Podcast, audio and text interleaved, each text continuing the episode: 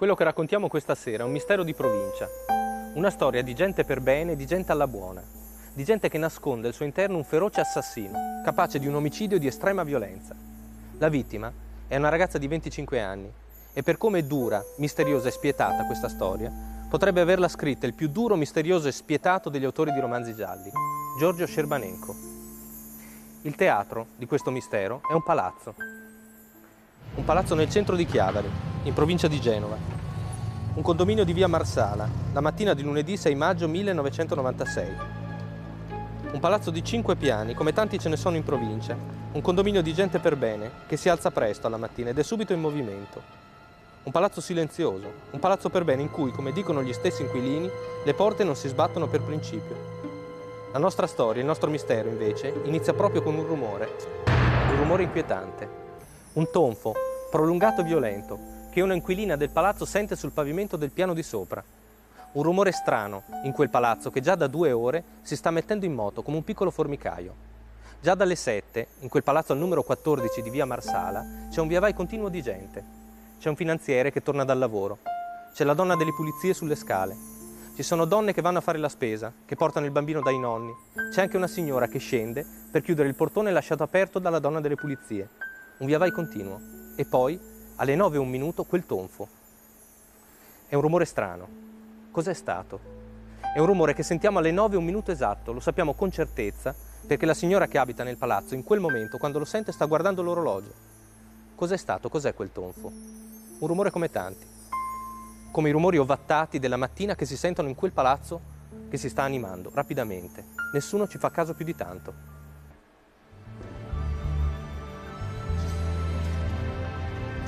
Alle 9.12 un commercialista che abita in quel palazzo di via Marsala assieme alla madre scende al piano di sotto per andare in ufficio, distante appena una rampa di scale. Apre la porta, chiusa con solo mezzo giro di chiave, e nota che la segretaria è già arrivata, perché nell'atrio ci sono le tapparelle alzate e la luce accesa. Pensa che ci sia un cliente, perché di solito quando sono da soli, lui e la segretaria, quella luce la tengono spenta, ma non sente alcun rumore. Così va in ufficio lontano dall'ufficio della segretaria, ad appoggiare le carte che ha in mano. In quel momento squilla il telefono. La segretaria non risponde e allora il commercialista alza la cornetta ma non sente niente. Pensa ad un fax in arrivo, così va nell'ufficio della segretaria a vedere. Mentre si avvicina, sente qualcosa di strano, un respiro inquietante, un rantolo. Stesa a terra, tra la scrivania e il muro, c'è Nada, la segretaria, immersa in un lago di sangue. Il commercialista si avvicina, la tocca, sente che è ancora viva e corre a chiamare aiuto. Non trova il numero dell'ambulanza e allora chiama il 113 e poi telefona al piano di sopra alla madre che scende assieme alla zia a vedere perché a Nada è successo qualcosa. La telefonata arriva al 113 alle 9.15. Alle 9.20 già un'ambulanza si ferma in via Marsala. Tra le persone che scendono per salire all'ufficio del commercialista c'è Andrea Grillo, infermiere presso la Croce Verde, lo ha intervistato per noi Alessandro Riva, che assieme a Lorenzo Viganò si è occupato del caso. Va bene ricevuto. Lei è uno dei barellieri che hanno soccorso Nada Cella. Ci vuole raccontare che cosa è successo quel mattino dal momento in cui avete ricevuto la chiamata a quando siete arrivati in via Marsala? Sì, erano le 9 e un quarto circa, è arrivata una chiamata da parte del locale commissariato che ci diceva di andare in via Marsala al civico 14 che una ragazza si presumeva che era caduta e perdeva sangue. Quindi noi siamo immediatamente partiti con, il, con uno dei nostri mezzi d'emergenza e dopo alcuni minuti siamo arrivati sul luogo. Il portone era aperto, siamo dovuti salire su, davanti all'ingresso dello studio c'era il dottor Soracco che ci aspettava e ci ha accompagnato nell'ufficio della segretaria. Quindi appena entrati abbiamo subito visto una, la ragazza coricata supina con la testa rivolta verso il muro e i, piedi che, di, diretti verso la, verso la scrivania e attorniato da un lago di sangue. Voi che cosa avete fatto a quel punto?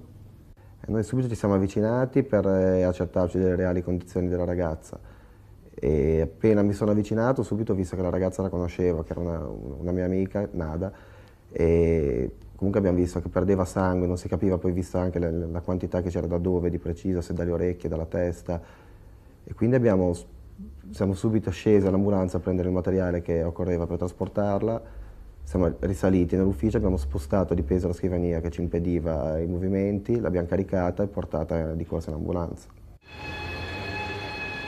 Subito si era accorto della gravità. Che era grave si vedeva sia per l'enorme quantità di sangue presente nella stanza, sia anche perché era incosciente, respirava malapena, aveva anche gli occhi sbarrati, fissi. Quindi eh, segno di un, di un violento trauma, comunque di un violento shock. Non c'era nulla che vi facesse pensare che eh, fosse una, qualcosa di diverso da una semplice caduta? Al momento no. Mm, ora anche ricordando il sangue, com'era, il sangue era molto, c'era anche mi sembra degli schizzi vicino allo zoccolo del, del muro, su, del pavimento, quindi come se fosse caduta e avesse anche magari picchiato nel, nella sporgenza. Quindi al momento, poi dopo magari i dubbi sono venuti, ma subito no, anche perché non c'è stato il tempo di pensare a cosa poteva essere successo. Ha notato macchie di sangue in altri punti della stanza o al di fuori della stanza quando siete arrivati? Che io mi ricordo, no, probabilmente del sangue, poi è, caduto sulla scala quando noi abbiamo portato giù la nada. Quando il commercialista ha chiamato la madre, questa è scesa assieme alla zia che si è subito allontanata piangendo. Tutti e tre hanno pensato a un incidente. Forse Nada è caduta, hanno pensato. Forse si è sentita male e ha battuto la testa. Ce lo racconta lui, proprio lui, il commercialista Marco Soracco, intervistato per noi da Lorenzo Viganò. Quella mattina, come praticamente accadeva tutti i giorni, sono sceso dal mio appartamento che è al piano soprastante lo studio e verso le 9.10, 9 e un quarto. Sono entrato, ho trovato la porta chiusa normalmente e la luce accesa nell'ingresso. Come di solito, appunto, Nada lasciava acceso quando arrivava un cliente, un cliente suonava alla porta e lei andava ad aprire. E sono entrato nella stanza e l'ho vista distesa sul pavimento, in, diciamo, in un lago di sangue, eh, coricata con la testa vicino al muro e che respirava con una certa difficoltà. Non c'era niente fuori posto, non c'erano tracce sul pavimento, tranne che sotto il corpo di Nada, era tutto diciamo, normale. Non c'era neanche la scri- sulla scrivania di Nada su quale lavorava il computer acceso, era, diciamo, tutto era in ordine. C'erano soltanto ovviamente degli schizzi di sangue sui mobili e sulle pareti. Mentre Nada viene portata di corsa in ospedale, la vita in quel palazzo di via Marsala si fa frenetica come in un formicaio impazzito. Fin dai primi minuti, sul pianerottolo del commercialista, c'è una piccola folla. C'è il commercialista e sua madre, ci sono i genitori del finanziere, c'è una donna del primo e una donna del terzo piano, c'è un parente di una signora del quinto, c'è quella ragazza che è uscita a fare la spesa, c'è un uomo che zoppica, c'è una signora con il cane, una piccola folla. Potrebbe sembrare un quadretto grottesco, come una pagina tratta da quel pasticciaccio brutto di via Merulana di Carlo Emilio Gadda. Grottesco e quasi comico, se non fosse che in quel momento all'ospedale c'è Nada. C'è una ragazza di 25 anni che sta morendo con la testa fracassata. Alle 10 Nada è in sala operatoria, in condizioni gravissime, tanto che i medici che la operano devono chiedere l'aiuto di un altro chirurgo. Alle 11.30 viene portata in rianimazione, intubata perché è in coma. Alle 12.30 i medici constatano che è in condizioni gravissime e cercano di rianimarla, ma inutilmente. Alle 13 ci riprovano, tentano un provvedimento chirurgico d'emergenza, ma inutile anche questo. Alle 13.45 fanno un altro tentativo. Alle 14.10 Nada muore. Intanto, dalle 9.20 in quel palazzo di via Marsala c'è la polizia. Perché appena arrivati in ospedale, i medici hanno constatato subito che Nada non è caduta, non ha battuto la testa cadendo. Nada è stata colpita da pugni e calci che l'hanno raggiunta in tutto il corpo. È stata colpita otto volte alla testa con un corpo contundente dotato di spigoli e ha sbattuto contro un altro corpo contundente, largo e piatto, e ha sbattuto così violentemente che le si è appiattito il cranio. Non è un incidente questo, è un omicidio. Ne abbiamo parlato con il perito di parte, il dottor Marco Canepa. Lei si è fatto un'idea della dinamica di ciò che è avvenuto? Ma, eh, la dinamica, eh, che la mia opinione è che eh, inizialmente questa ragazza sia stata attinta con eh, dei colpi al capo e in questo frangente c'è stata questa colluttazione. Dopodiché c'è stato un ulteriore urto contro il muro, probabilmente proiettata, spinta, eh, comunque un urto molto violento. E in ultimo c'è stato ancora queste, queste ultime lesioni alla regione frontoparietale sinistra del cranio. Ma perché? Chi voleva uccidere una ragazza come quella? Massacrarla in quel modo, così brutale e violento? Perché? Chi era Nada Cella? Nada Era una ragazza che avrebbe compiuto 25 anni fra due mesi. Era una brava e seria ragazza di provincia, figlia di brava gente, che viveva assieme ai suoi a Chiavari, dove conduceva una vita tranquilla, tutta casa, lavoro, studio e chiesa. Quel lavoro, come segretaria di un commercialista, sempre quello da 5 anni, appena conseguito il diploma come perito aziendale, con 57 sessantesimi. La palestra, dove andava a fare aerobica, le amicizie, i fine settimana nel paesino di origine dei suoi, ad Alpepiana, e poi sabato sera lì vicino, a Santo Stefano, in discoteca con gli amici. E per le vacanze un viaggio, in Sicilia oppure in Grecia, dove era stata l'anno prima e dove sarebbe stata anche quell'anno, tra pochi mesi, se qualcuno non l'avesse uccisa. Chi era Nada? Era una ragazza tranquilla e simpatica, dolce, molto carina anche, ma anche molto riservata, chiusa, un po' introversa, come è di solito la gente delle sue parti, liguri di provincia, liguri di montagna. Ce ne dà un ritratto la sorella, Daniela. Lei è la sorella di Nada. Quanti anni di differenza ci sono fra voi due? Quattro. Com'erano i rapporti tra lei e Nada?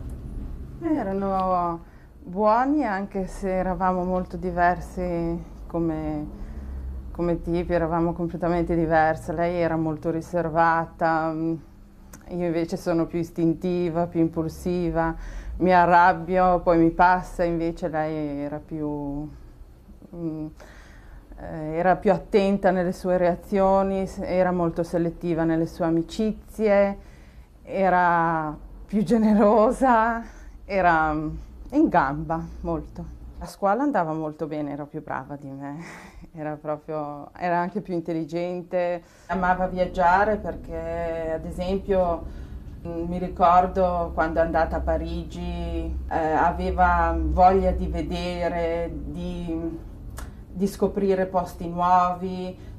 Aspettava il grande amore, si sarebbe sposata? Eh, secondo me pensava che ci fosse il principe azzurro che un giorno la, l'avrebbe presa e portata nel castello, diciamo, perché anche lì non è che si lasciasse molto andare ai suoi sentimenti. Sì, secondo me aspettava una persona speciale, ecco. Aspettava una persona speciale, aspettava il principe azzurro. Dopo un vecchio amore, una cotta che aveva preso all'età di 15 anni e che poi era finita ma le era rimasta sempre nel cuore, non c'era stato più nessun altro. Qualche ragazzo conosciuto in discoteca, quei sabati sera, che però non era mai riuscito a passare l'esame. Non era quello che credeva, non era quello che sembrava, non era serio, non era quello giusto, non era il principe azzurro. Perché Nada non era una ragazza che si accontentava. Leggeva, studiava, prendeva lezioni di inglese per perfezionarsi Quel lavoro come segretaria, quella provincia, le andavano un po' stretti. Erano soltanto una pausa in attesa di qualcosa di meglio. Una pausa lunga, durata almeno cinque anni, ma Nada era una ragazza di provincia che ci andava piano, con tranquillità. E del resto quel lavoro, quel lavoro che non amava, quel lavoro lo svolgeva comunque con estrema scrupolosità. Nada era una ragazza molto semplice, mm, direi eccessivamente, anzi anche eccessivamente scrupolosa, aveva un forte senso del lavoro, del dovere, per cui diciamo, è molto più facile che facesse 5 minuti più in orario che 5 in meno. Anche quando andava appunto a fare una commissione fuori, la vedevano sempre andare molto in fretta, quasi correre, proprio per evitare di perdere tempo. Diciamo, dal punto di vista lavorativo non sono mai lamentato assolutamente, era diciamo, eccessivamente scrupolosa. E dal punto di vista umano, lei aveva, aveva avuto modo di conoscerla? Umano, ho detto, una ragazza senz'altro chiusa, introversa, ma riservata. Però diciamo che scherzava diciamo, facilmente sulle cose, sul lavoro. Così però tutto si limitava diciamo, a una sfera superficiale.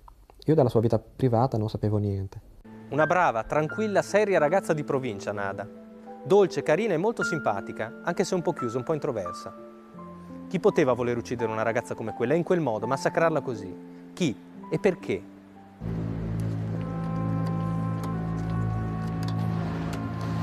Quel lunedì, Nada esce di casa con la madre verso le 6.50 del mattino. La signora Cella sta facendo tardi al lavoro perché non ha sentito la sveglia, ma Nada era già alzata alle 6.20 e così l'accompagna lei con la sua 500 rossa fino al comune, dove lavora come bidella la lascia davanti al comune e poco dopo le 7 torna a casa. Qui parcheggia l'auto sotto al palazzo e dopo essere salita a finire di lavarsi, rifà i letti prende il caffè, prepara il pranzo, poi prende la bicicletta e va al lavoro. Sulla strada si ferma ad un panificio in via Piacenza, dove compra del pane e una focaccia che però dimentica sul bancone.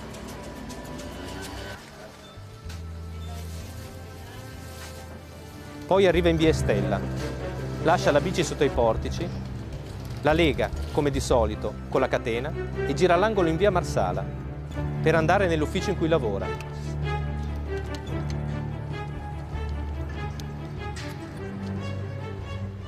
Che ore sono esattamente? Non lo sappiamo. Potremmo saperlo dallo scontrino del panettiere, ma quel giorno il negozio non l'ha rilasciato. A una certa ora del mattino, Nada va nell'ufficio in cui lavora, entra in quel formicaio e viene risucchiata e di lei non sappiamo più niente, se non notizie indirette. Fino a quel tonfo, alle 9 e un minuto, fino a quel massacro. Le indagini del commissariato di Chiavari si scontrano subito con una serie di difficoltà, una serie di sfortunate coincidenze, di grossi errori, di problemi che hanno compromesso irrimediabilmente la scena del delitto. I barellieri, quando sono entrati per soccorrere Nada, hanno dovuto spostare la scrivania. Hanno dovuto farlo, era necessario, era l'unico modo per portarla via di lì. E poi c'è quel sangue, il sangue che Nada ha perso durante il trasporto e che si è forse mescolato con altre tracce di sangue, confondendo tutto. E poi ci sono dei rilievi che sul momento, pensando ad un incidente, non vengono fatti. E quel via vai continuo di gente, sul pianerottolo, sulle scale, per la strada che non viene bloccata. Troppe cose. E poi c'è un particolare, una cosa che di solito nei gialli non succede, neanche quelli duri un po' strani di Giorgio Scerbanenko. Perché appena Nada viene portata via, la madre del commercialista, che viene ricordata da tutti come una persona maniaca dell'ordine e della pulizia, Scende dal piano di sopra con straccio, secchio e scopa e pulisce le scale e l'andito dello studio, fin quasi all'ufficio di Nada, prima che gli agenti pensino a fermarla. L'ufficio della segretaria, poi, non è così in ordine come ricorda il commercialista. A parte lei, a parte Nada, che è stesa in una pozza enorme di sangue, un lago largo un metro per un metro e venti, a parte lei c'è sangue dappertutto in quell'ufficio. C'è sangue sul muro, sull'alimentatore del computer, sulla poltrona di Nada e sulla sua scrivania.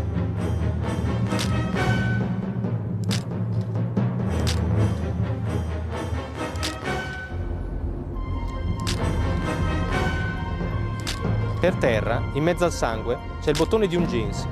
Ci sono le sue scarpe macchiate di sangue, alcuni capelli attaccati al muro, la sua borsa sotto al tavolo, i suoi occhiali e un paio di chiavi di cui una spezzata. Indagini difficili quelle sul caso Cella, nel cui ambito vengono sentite a vario titolo varie persone. Una ragazza psicolabile che abita nel palazzo e nel cui appartamento viene trovato un asciugamano sporco di sangue. Però poi l'asciugamano risulta appartenere al padre, che si è tagliato facendosi la barba. Una donna che frequenta lo studio del commercialista e che in quegli attimi, in quei momenti, nei momenti del delitto, passava da quelle parti. Un finanziere, quel finanziere che tornava dal lavoro e che proprio quella mattina alle 10 e mezzo è andato in lavanderia a portare un pacco contenente la divisa e un paio di jeans. E poi anche un eventuale non meglio identificato amico di Nada. E poi naturalmente lui, il commercialista, Marco Soracco. A carico di Soracco ci sono alcune cose, alcuni elementi. L'estrema freddezza con cui accoglie l'incidente accaduto alla segretaria. Ci sono alcune piccole contraddizioni, c'è il fatto che lui si trovava in quel luogo quando è stato scoperto l'omicidio. E poi c'è una testimonianza, la testimonianza di un altro commercialista, che dice che un paio di mesi prima Soracco avrebbe accennato all'eventuale fallimento della sua attività e avrebbe anche detto qualcosa a proposito della segretaria. Ma Soracco nega tutto, decisamente, e le indagini su di lui segnano il passo e poi si fermano.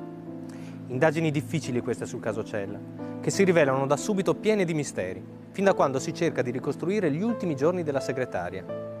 Il sabato, infatti, due giorni prima che venga uccisa, Nada fa qualcosa di strano, che non ha mai fatto prima in cinque anni di lavoro.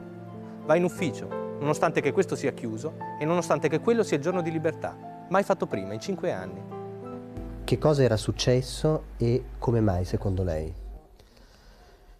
Infatti, eh, diciamo che io quel sabato non l'ho vista, eh, in quanto eh, nello studio era andata appunto alla donna delle pulizie insieme a mia madre, come facevano tutti i sabati mattina.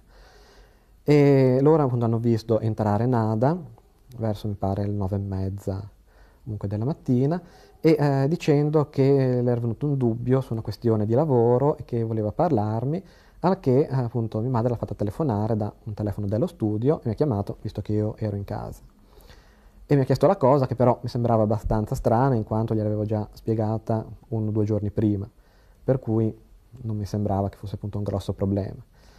Al che allora ha detto che avrebbe avviato una procedura al computer, che eh, eravamo d'accordo che avrei invece avviato io eh, sabato mattina, si è avvicinato al computer e mia madre ha visto che eh, toglieva dal drive un floppy disk e se l'è messo dentro la borsa. Al che poi è uscita velocemente, diciamo in tutto sarà rimasta nello studio 5 minuti. E eh, un'altra cosa strana che poi è emersa dalle indagini diciamo, peritali è che il computer dello studio era stato acceso sempre quel sabato mattina alle 8, 8 e un quarto mi pare. Al che, visto che ovviamente avevo soltanto le chiavi io non, e io non ero stato andare, perché anzi, era anche ancora quando mi ha chiamato Nada ero ancora a letto, e tantomeno mia madre, per cui può essere stata soltanto lei. Quindi si vede che era già andata alle 8 e un quarto a fare qualcosa nello studio, accendere il computer, e si vede che aveva dimenticato qualcosa per cui era tornata verso le 9 e mezza. La madre del commercialista e la donna delle pulizie dicono che Nada arriva in ufficio alle 9.40 e poi si mette a lavorare al computer. E infatti la data di accensione del computer, l'orario, segna le 9.43. Però c'è qualcosa che non torna. In questo caso ci sono tantissimi particolari che non tornano e sono soprattutto orari, rumori e movimenti. I rumori e i movimenti li guardiamo dopo. Adesso ci concentriamo sugli orari, quegli orari che non tornano mai. Però anche questo lo facciamo dopo, dopo la pubblicità.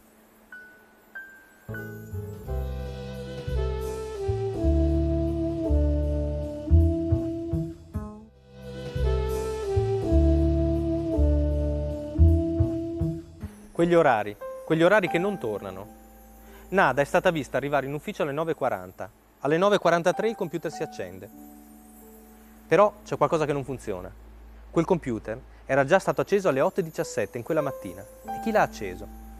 Secondo il commercialista è stata Nada, ma lui non l'ha vista, la sua è una supposizione. Per un po' di tempo si pensa che sia stata la donna delle pulizie, che ha urtato inavvertitamente l'accensione del computer, magari col manico della scopa, però non funziona, non è possibile, perché l'alimentazione del computer sta sotto la scrivania di Nada ed è impossibile arrivarci in quel modo. Non funziona. E allora chi l'ha acceso quel computer? Forse il commercialista. Ma il commercialista, per quanto ne sappiamo noi, a quell'ora, lo dice lui, è al piano di sopra, è a letto che dorme. E poi c'è un altro particolare strano. Quel computer, sempre quello, si riaccende quella mattina alle 10.07, quando in ufficio non ci dovrebbe essere più nessuno. E non è l'unico particolare strano di quel sabato mattina, ad appena due giorni prima dell'omicidio. C'è un altro mistero. Ce lo racconta la madre di Nada, la signora Marisa Cella. Poi anche la storia, c'è anche la storia del dischetto che quel dischetto non si è mai trovato, che la signora Soracco dice che ha preso il dischetto e l'ha messo in borsa. Anche questa storia non so quanto sia vera, ma se è vero che l'ha preso, comunque dovrebbe averlo avuto in borsa. È un mistero quel dischetto, perché nella memoria del computer, in quell'ora, non risulta registrata nessuna procedura di salvataggio di dati su un floppy disk. E poi cosa se ne faceva Nada di un dischetto? Nada non ce l'aveva a casa un computer. Forse l'ha preso per darlo a qualcuno, o forse no. Forse la signora Soracco si è sbagliata. Ha visto un'altra cosa nelle mani di Nada. Un block notice un libretto, un libricino, qualche cosa. Qualunque cosa sia, dischetto o altro, quell'oggetto sparisce nella borsa di Nada pochi minuti prima delle 10, perché già pochi minuti dopo viene vista fuori Nada, fuori dall'ufficio.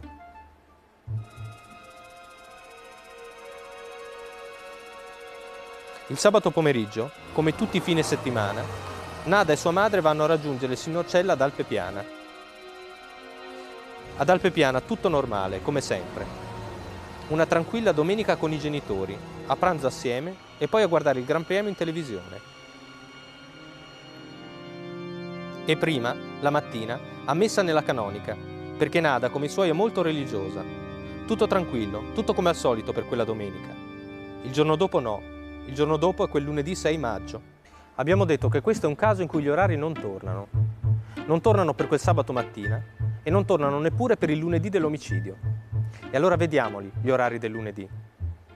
Alle 7.51 il computer di Nada si accende.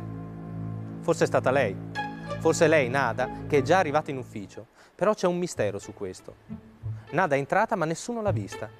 Ecco, questo mistero ce lo racconta la madre di Nada, la signora Marisa Cella. Un'altra cosa che per noi non è tanto chiara, perché contattando la, la, la, la signora delle pulizie che fa le pulizie della scala, quella mattina lei dice, afferma di, di aver lasciato il palazzo alle 7.50 e ha visto entrare il signor Bucello, il finanziere, e non ha visto entrare mia figlia. Il computer risulta essere stato acceso alle 7.51. Allora qui mi chiedo, nada doveva essere passata in quell'arco di tempo che la signora dice di essere stata nell'androne delle scale in fondo, per cui doveva vederla. Il mio, il mio pensiero è che nell'ufficio ci fosse qualcuno o comunque lo computer che l'abbia acceso qualcun altro, non mia figlia. Forse la signora delle pulizie non l'ha vista. Forse l'ha mancata di qualche secondo. Comunque, chiunque ci sia seduto davanti a quel computer lavora ad un foglio di calcolo, un programma abbastanza complesso che richiede un'immissione di dati e ci lavora per circa un'ora. Qui gli orari tornano. Alle 8.50 viene lanciata una stampa, che è una stampa strana. Quel programma è un programma relativo ad una serie di dati che concernono un'agenzia immobiliare che non c'entra niente con l'attività dello studio del dottor Soracco. E poi anche la stampa è strana. Vengono stampati due fogli. Uno viene stampato con la carta modulo continuo, secondo la procedura automatica della stampante, ma il secondo no. Il secondo viene stampato su un foglio di carta riciclata infilato manualmente nella stampante. Ora pochi minuti per lanciare la stampa, qualche minuto per stampare, qualche altro minuto per lavorare al computer e sono le 9.01, le 9 un minuto, quel tonfo. Ecco i rumori. I rumori sono molto importanti in questo caso. I rumori sono un mistero. Perché in questo palazzo, in cui non si sbattono le porte per principio, una inquilina sente sbattere una porta e proprio pochi minuti prima che avvenga l'omicidio. Che porta è quella? La porta di uno degli appartamenti del palazzo oppure la porta dell'ufficio di Nada? E comunque, su quel rumore, c'è un altro inquilino, il dottor Alessandro Colli, che non è affatto d'accordo. Lasciamo stare, non c'è stata nessuna porta sbattuta. Se ci fosse stata una porta sbattuta, sarebbe stato un rumore anomalo, avvertito sicuramente da sottoscritto, da mia moglie e dal mio cane. È una casa in cui le porte non si sbattono, proprio per principio.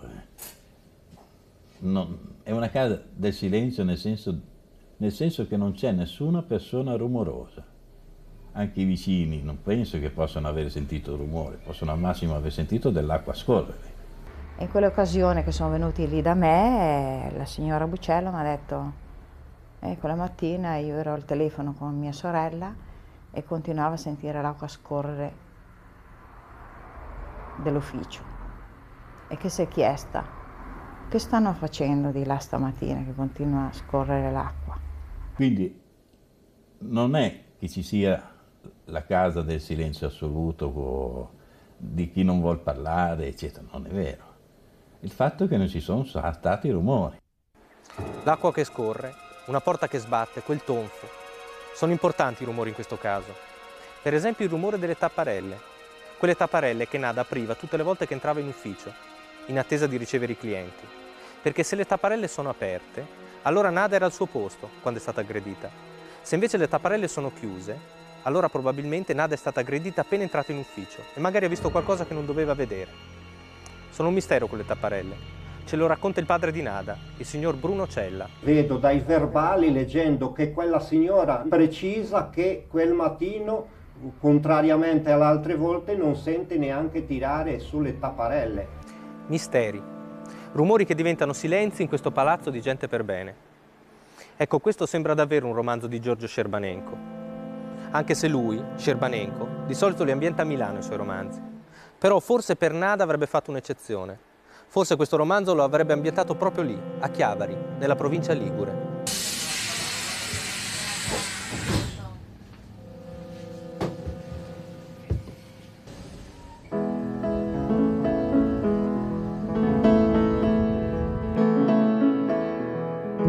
La provincia non è mai quello che sembra. Questa provincia soprattutto, che è una provincia di mare incassata tra i monti, una provincia bellissima che riesce ad essere allo stesso tempo colorata e cupa, ospitale e dura, luminosa e buia. In questa provincia, questa provincia bellissima, viaggiare in treno lungo la costa e osservare il paesaggio che scorre dietro al finestrino, tenendo sempre gli occhi fissi sul vetro, non si può perché il paesaggio, quello che sta fuori, scompare all'improvviso, coperto dal muro nero e buio di una galleria, e poi riappare, sempre improvviso, illuminato da una luce così violenta che fa male agli occhi.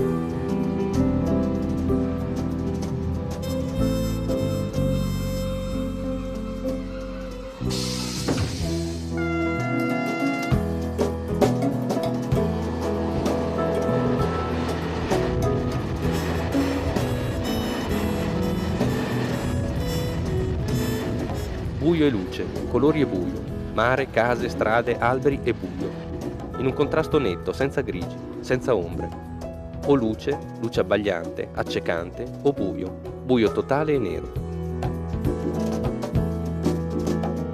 È la riviera. È questa riviera strana che da una parte ha un orizzonte che si apre infinito e luminoso sul mare e dall'altra il muro impenetrabile delle montagne, che scendono, cadono quasi a picco sulla spiaggia.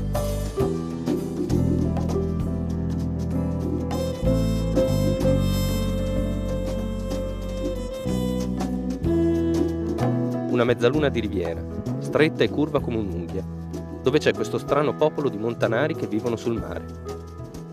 Ci sono posti, in questa provincia bellissima, ci sono paesi incastrati nelle montagne, che possono essere raggiunti solo con il treno. Un trenino che corre lungo la costa e non sembra più un trenino di provincia, ma una specie di metropolitana del mare. E come la metropolitana, a volte si ferma in stazioni che non sono stazioni, ma sono gallerie. E poi via, di nuovo immersi in una luce abbagliante di colori forti, fino al prossimo buio.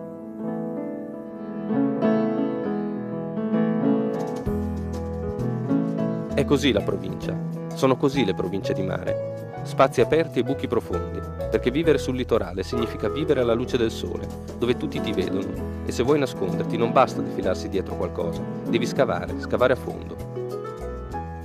È la provincia che è così, queste province di mare, formicai, formicai profondi, che a vederli da sopra sembrano immobili e addormentati, ma dentro si muovono, frenetici e insonni.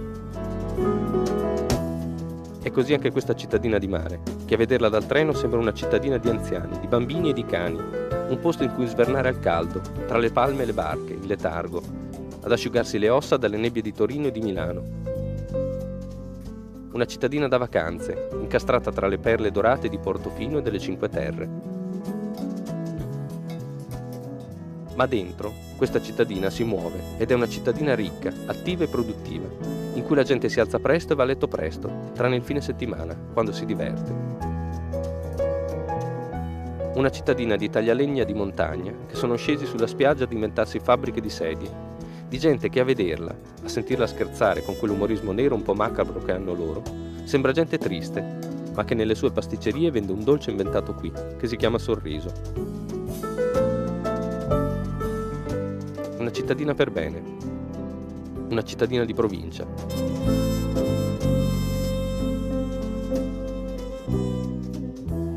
Ma la provincia non è mai quello che sembra, non è mai soltanto quello che sembra e quello che nasconde è un mistero profondo che si scopre solo quando succede qualcosa. Qualcosa che apre un buco nel formicaio, su cui appoggiare l'occhio e vedere tutte quelle formiche che si muovono nascoste e impazzite. Un buco, uno spiraglio, una lama di luce. Come quegli sprazzi di sole accecante tra le gallerie, sulla costa.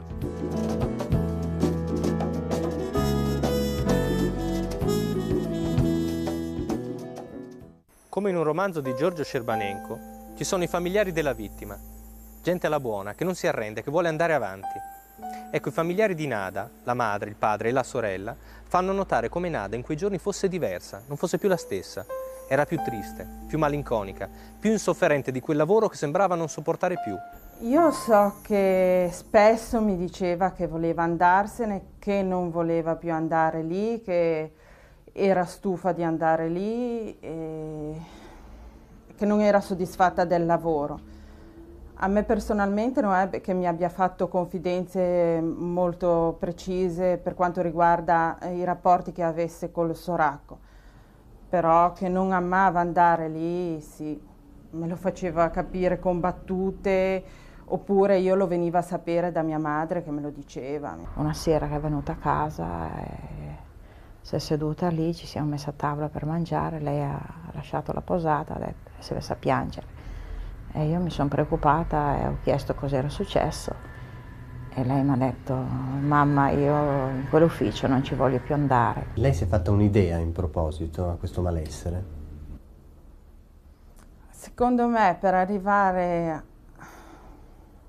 arrivare a, al punto che è arrivata a piangere, collegare una serie di cose che poi parlando con i miei sono state fatte, significa che... Cioè, cose in casa particolarmente gravi non erano successe in quel periodo. Comunque una vita tranquilla conduciamo senza... non c'erano stati particolari traumi in quel momento lì.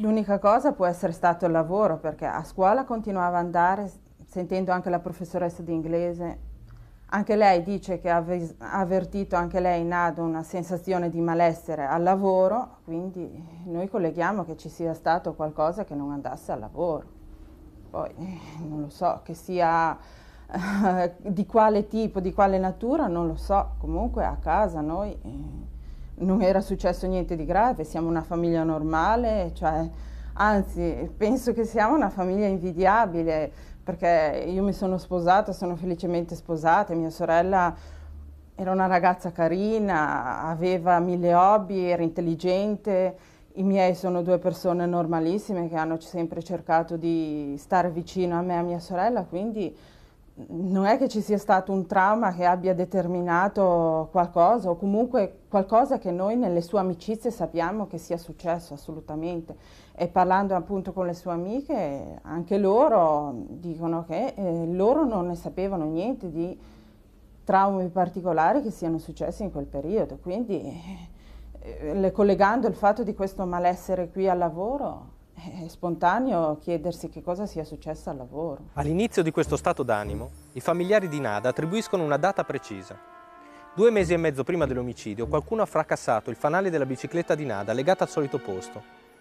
E poi, sempre in quei giorni, è stata rubata la 500 rossa di Nada, Qualcuno l'ha portata via e subito dopo è stata ritrovata. Però sembra che questi due particolari, la bicicletta e la macchina, abbiano molto turbato Nada, l'abbiano addirittura spaventata.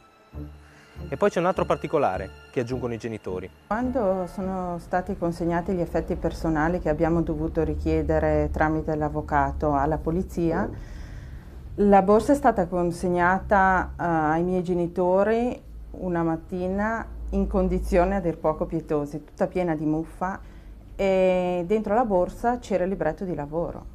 Al che quando io ho sentito quel giorno lì i miei genitori mi dicono ma lo sai che dentro la borsa abbiamo trovato il libretto di lavoro? E io gli ho detto come? Il libretto di lavoro guarda che non dovrebbe essere in borsa, dovrebbe essere dal datore di lavoro. Quindi non so cosa ci facesse il libretto di lavoro dentro la borsa. Cioè, la prima cosa è pensare, allora mia sorella voleva andarsene, ha chiesto il libretto di lavoro, oppure gli è stato consegnato perché gli è stato detto di andare via, non so. È una cosa che ci siamo chiesti perché ci sembra un po' strano. Anche perché dagli atti del sopralluogo non risulta che ci fosse sulla scrivania o da qualche altra parte. No, no infatti. L'omicidio avrebbe a che fare con l'ambiente di lavoro, con qualcuno che frequentava lo studio. Forse Nada è stata uccisa mentre stava per andarsene. Per Marco Soracco però non è così. Per lui l'omicidio non ha niente a che fare con lo studio e anzi nega che ci fossero problemi in quello studio, nega anche che ci fossero problemi con la segretaria e nega anche di avere mai saputo che lei avesse intenzione di andarsene. Per lui, per Marco Soracco, bisogna andare a cercare in un'altra direzione, da un'altra parte. Senta, che idea si è fatto di quello che è successo? Questa appunto è grosso problema, perché eh, ovviamente penso che fosse, sia dovuto a qualcosa legato alla sua uh, diciamo, sfera personale, che eh, non c'entri il, la sfera invece lavorativa, che non sia, il fatto non sia dovuto a qualcosa di collegato al lavoro, diciamo, allo studio. Però cosa possa aver portato a quell'aggressione violenta come è stata, non ho la più pallida idea. Qualcosa che abbia a che fare con la sfera personale di Nada, dice Marco Soracco. Niente a che vedere con lo studio e con l'ambiente di lavoro. Magari una persona che Nada ha conosciuto in quei sabati sera in discoteca. E infatti, per un certo periodo la polizia di Chiavari indaga su un nome trovato nel diario di Nada, un nome molto vecchio. Però le indagini non hanno nessun esito e quel nome rimane soltanto un nome. Mistero allora.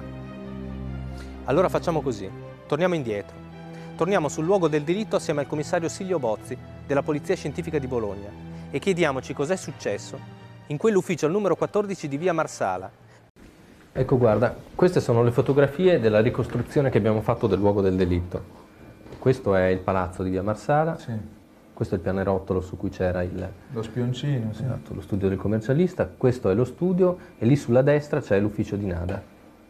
Cosa ti fa pensare questa, questa immagine? Eh, la prima impressione è quella del grande disordine, di un attacco convulso e furioso. Ecco, in questo caso cosa possono dire le macchie di sangue? Eh, potrebbero dirci parecchie cose se la scena del crimine non fosse stata invasa da, da, da, altre persone, poi erano i portantini che prestavano soccorso alla ragazza che era agonizzante, quindi c'era una priorità assoluta che è stata rispettata, poi tutto è risultato purtroppo vano. Eh, quindi eh, molta confusione, molte cose sono state toccate, molti oggetti spostati. Eh, pensa alla direzione del, della sedia, un particolare che può sembrare rilevante ma è fondamentale. Certo. Per esempio però, quello che è rimasto delle macchie di sangue, per esempio l'altezza delle macchie di sangue, cosa ecco, può qua dire? notiamo un'altezza uh, decrescente, quindi la sensazione insomma, è quella che ci sia stata una prima fase in cui eh, i due aggressore e vittima si fronteggiavano. Si fronteggiavano e man mano, quindi con l'incedere dei colpi, Nadacella soccombe, soccombe fino ad assumere quella posizione distesa, certo. posizione quindi, nella quale la ritroveremo. Ecco, è senza scarpe, Nada, è stata ritrovata senza scarpe, perché secondo te? Lei scalcia, quindi eh, offre l'ultima drammatica resistenza e in questo movimento, eh, collegando, probabilmente tentando di allontanare l'aggressore, perde, perde le scarpe. Esatto, con quale arma può essere stata colpita Nada? Guarda, ci sono, come ti ho detto, dei mezzi eh, d'offesa naturali e poi dei mezzi d'offesa occasionali. Quindi l'aggressore si è servito del primo oggetto che ha avuto sotto tiro.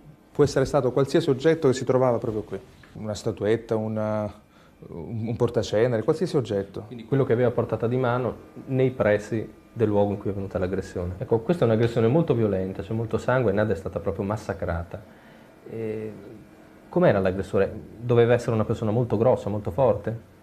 Quello che si può dire è che è stata una persona, quindi un individuo in grado di esprimere una fortissima energia viva. Non è detto che sia stato molto corpulento o fortissimo, eh, sicuramente è stata una persona in grado di esprimere questa fortissima energia eh, che energia che può essere espressa anche da una persona in, eh, in uno stato di, di, di, parossismo emotivo, quindi di grande esaltazione. Ma la cosa più interessante è capire quali sono stati i movimenti dell'aggressore e della vittima. Ecco, cosa può essere successo allora qui, all'interno di questa stanza e con questi spazi? Ecco, questo è importante, lo spazio, capire, studiare lo spazio dell'ambiente. Ecco, andiamo questo, su questo monitor dove abbiamo ricostruito la stanza di Nadecella. Ecco, planiamo e scendiamo dentro l'ambiente e vediamo di capire quali possono essere le zone che sono state occupate, quindi che hanno interessato l'attacco a Nadacella. Il medico legale di parte sostiene che è difficile che Nada sia stata aggredita mentre era seduta sulla sedia. Secondo te? Sì, in effetti non ci sono elementi che possano confortare questa ipotesi.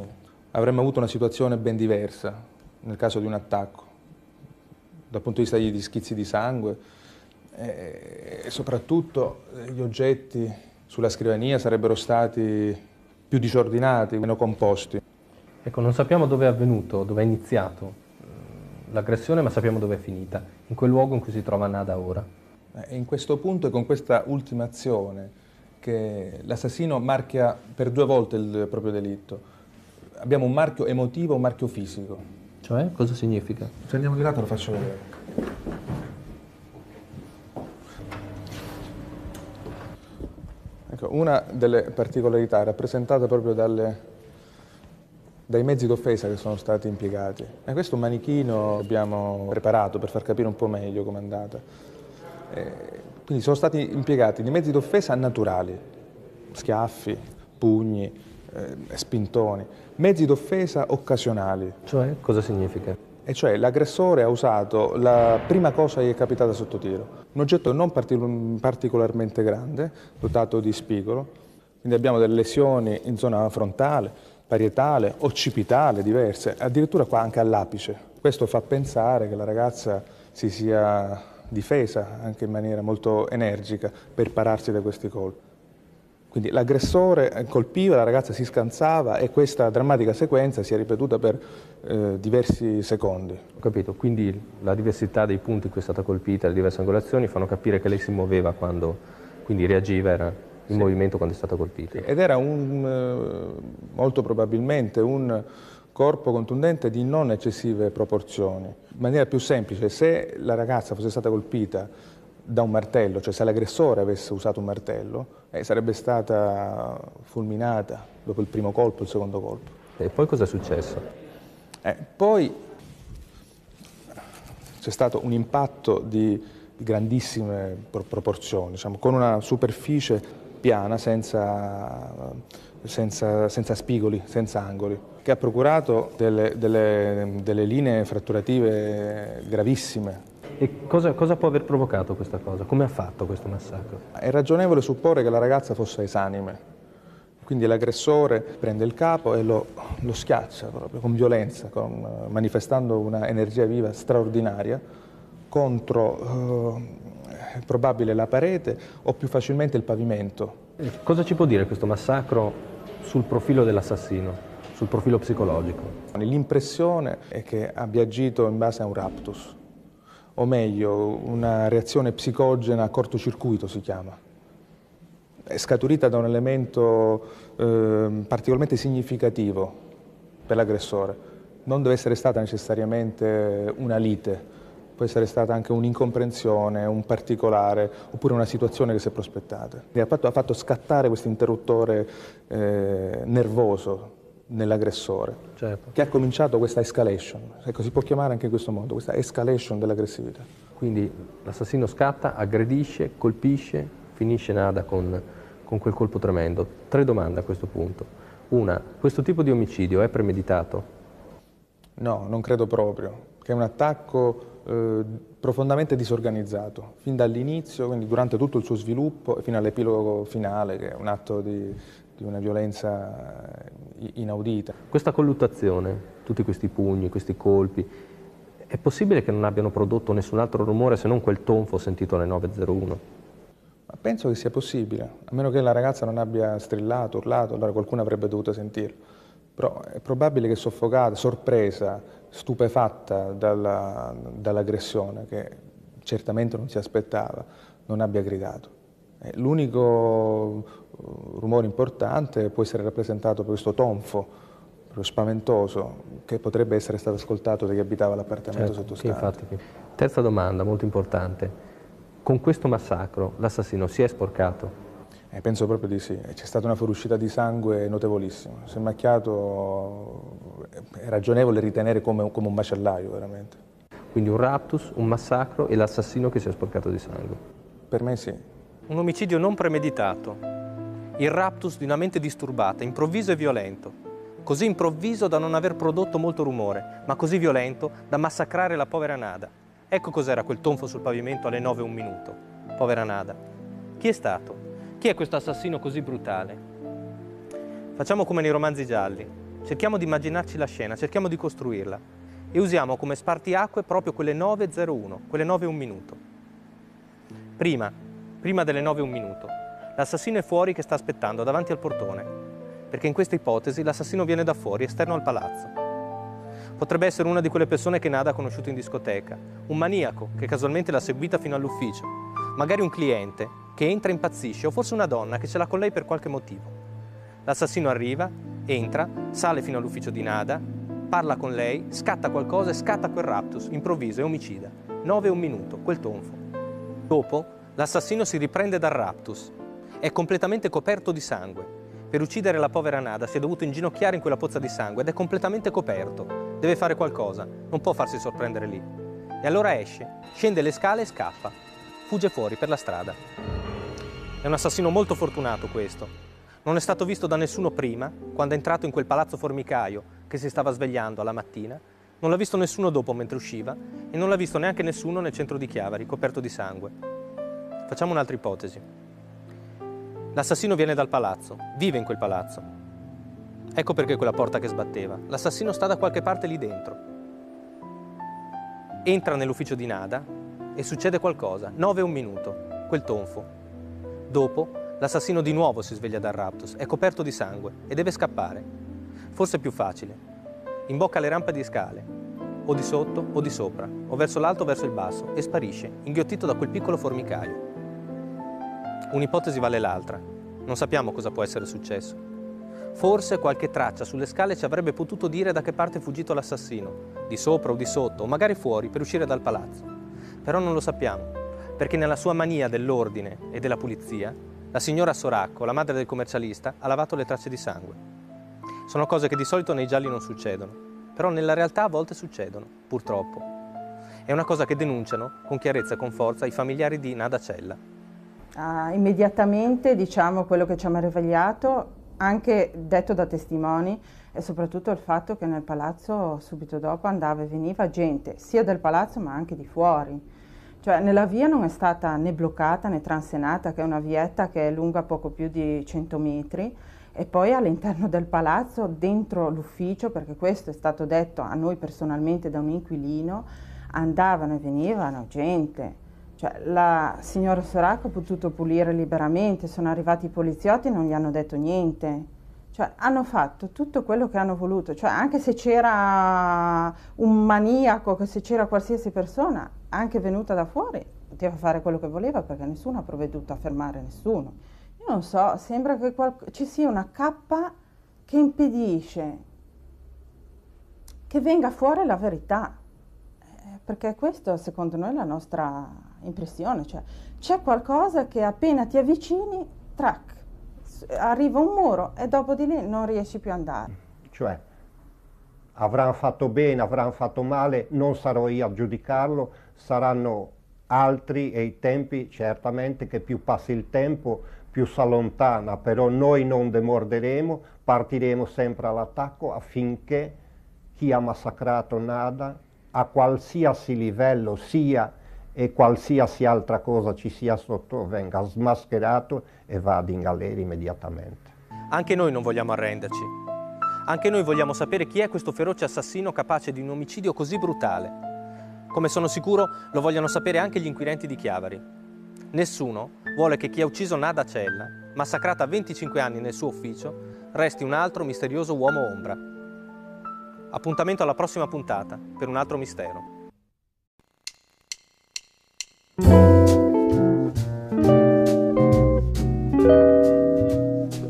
Grazie per aver scelto di ascoltare Blu Notte Misteri Italiani. Se sei un utente Apple e vuoi dare una mano all'iniziativa di questo podcast, ti invito come sempre ad andare a scrivere una breve recensione nella sezione dedicata su Apple Podcast. In alternativa puoi entrare a far parte della community di Blue Notte e quindi ricevere tutti gli approfondimenti e tutte le notizie in anteprima sulle prossime puntate seguendo il profilo Instagram, Telegram e Twitter del podcast. Come sempre, io sono Michele Dinnella e ti do appuntamento a martedì prossimo alle 7 per una nuova puntata di Blu Notte Misteri Italiani.